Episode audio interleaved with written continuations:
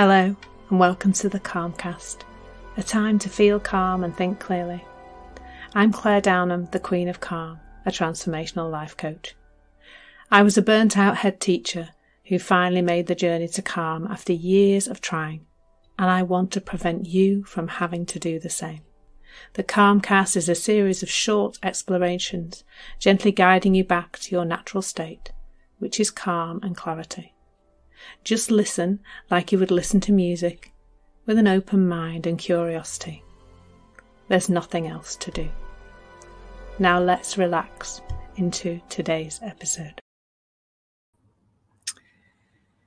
So, today I'm talking about the stress uh, that is caused, or the stress of living in two paradigms now, I'm going to start by explaining what a paradigm was because I didn't know what a paradigm was until until fairly recently.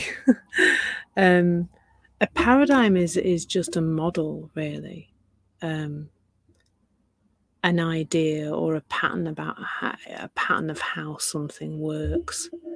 So, a paradigm that we're all pretty familiar with is gravity.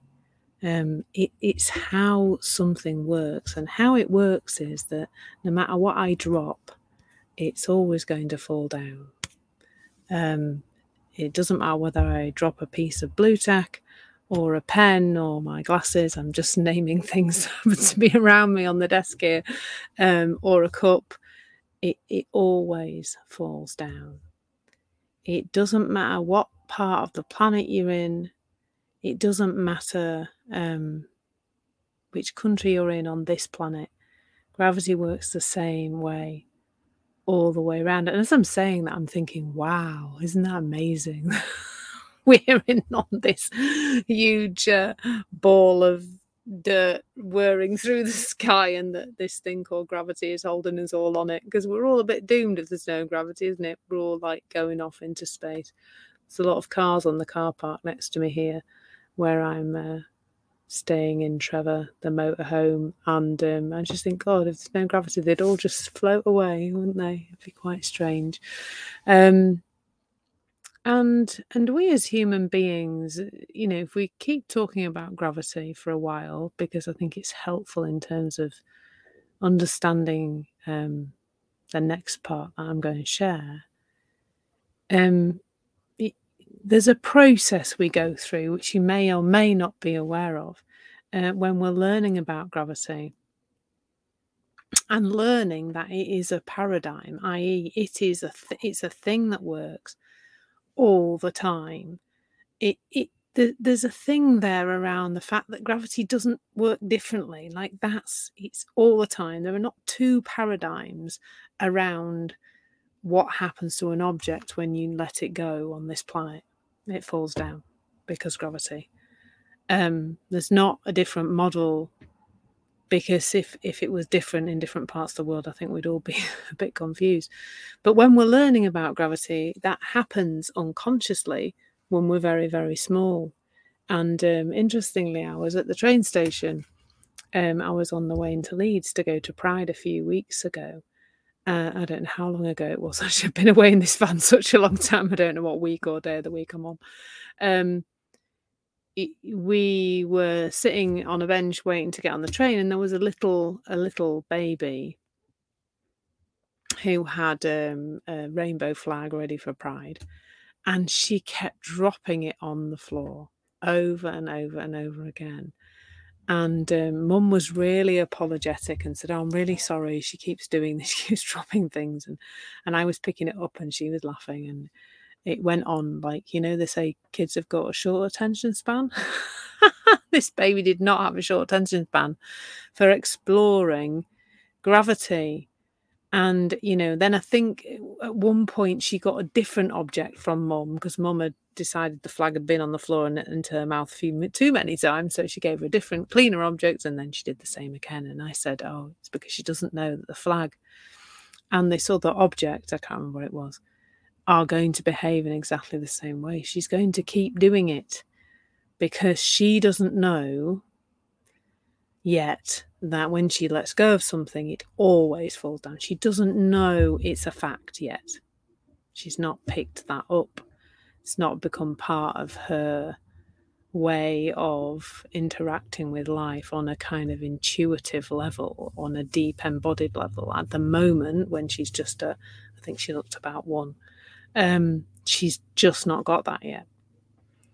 Now, by the time that little girl reaches sort of school age, she will have, she'll have sussed it out. She'll have done enough dropping of things to realize that things fall and and then that's when you can get rid of all that horrible plastic crockery and cutlery um, that you have.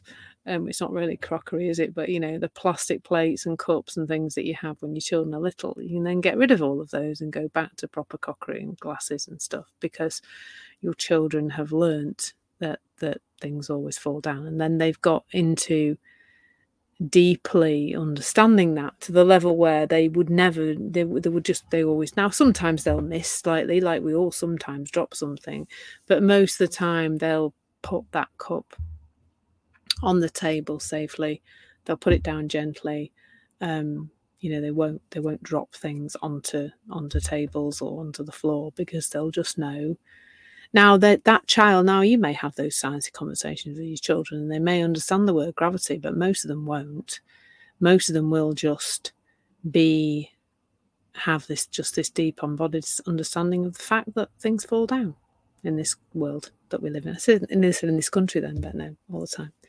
But imagine if if you didn't quite get that, let's say you were an alien who came down onto this planet from a planet where there was no gravity or there wasn't consistent gravity or something, and you you kind of thought that um, you know gravity worked in kitchens but didn't work in bathrooms, or it works in bedrooms and not in living rooms or whatever.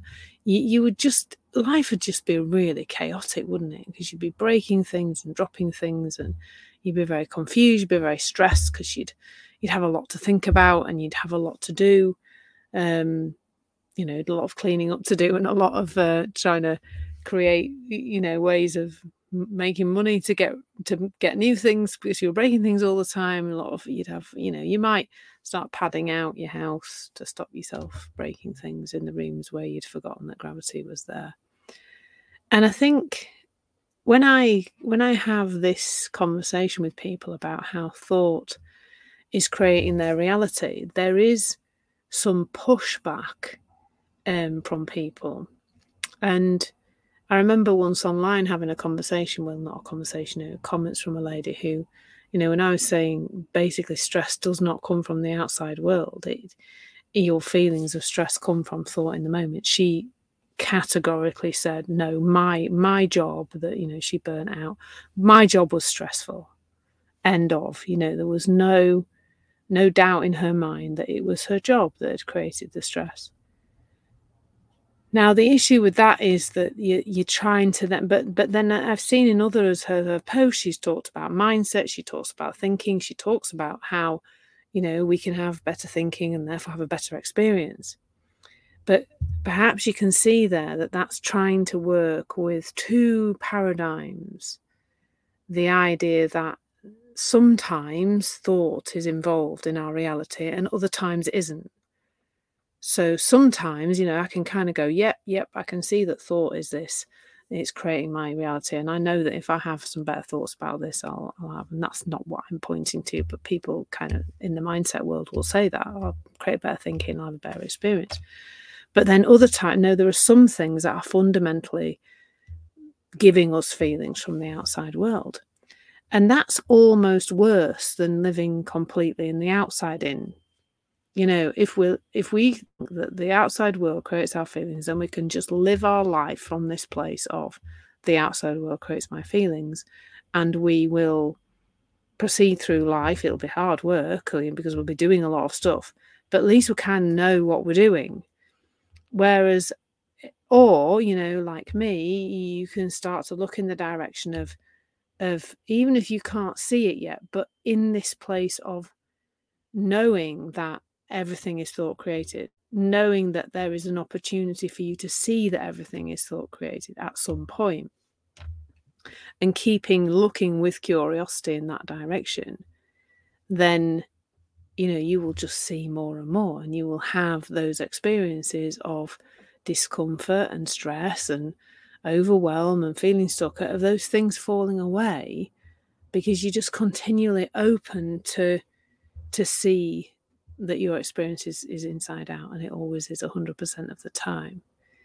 If you're living in the two if you're kind of oh yeah some things are definitely creative i thought but other things aren't then you're kind of in this place of confusion really um, and stress as a result because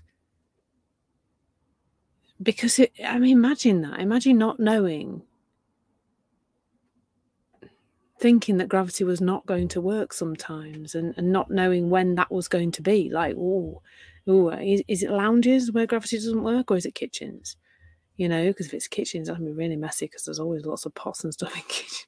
But you know, like it's just conf. It would be confusing, wouldn't it, if if we weren't 100% sure all the time deeply and and knowingly that gravity works all the time and in the same way knowing that our experience is created via thought all the time. Not some of the time. Not some things are stressful and some things are not. Some things are my thinking and some things are not. All of it is thought.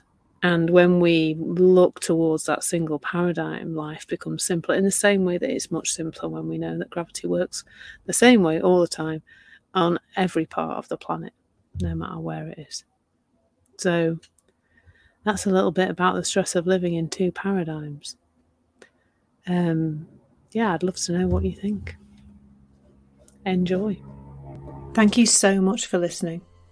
There's nothing to do now but bring some awareness to how this is working out in your life. Listen regularly to experience longer and longer periods of calm. This has been the Calmcast with Clare Downham, Queen of Calm. Take care and keep listening.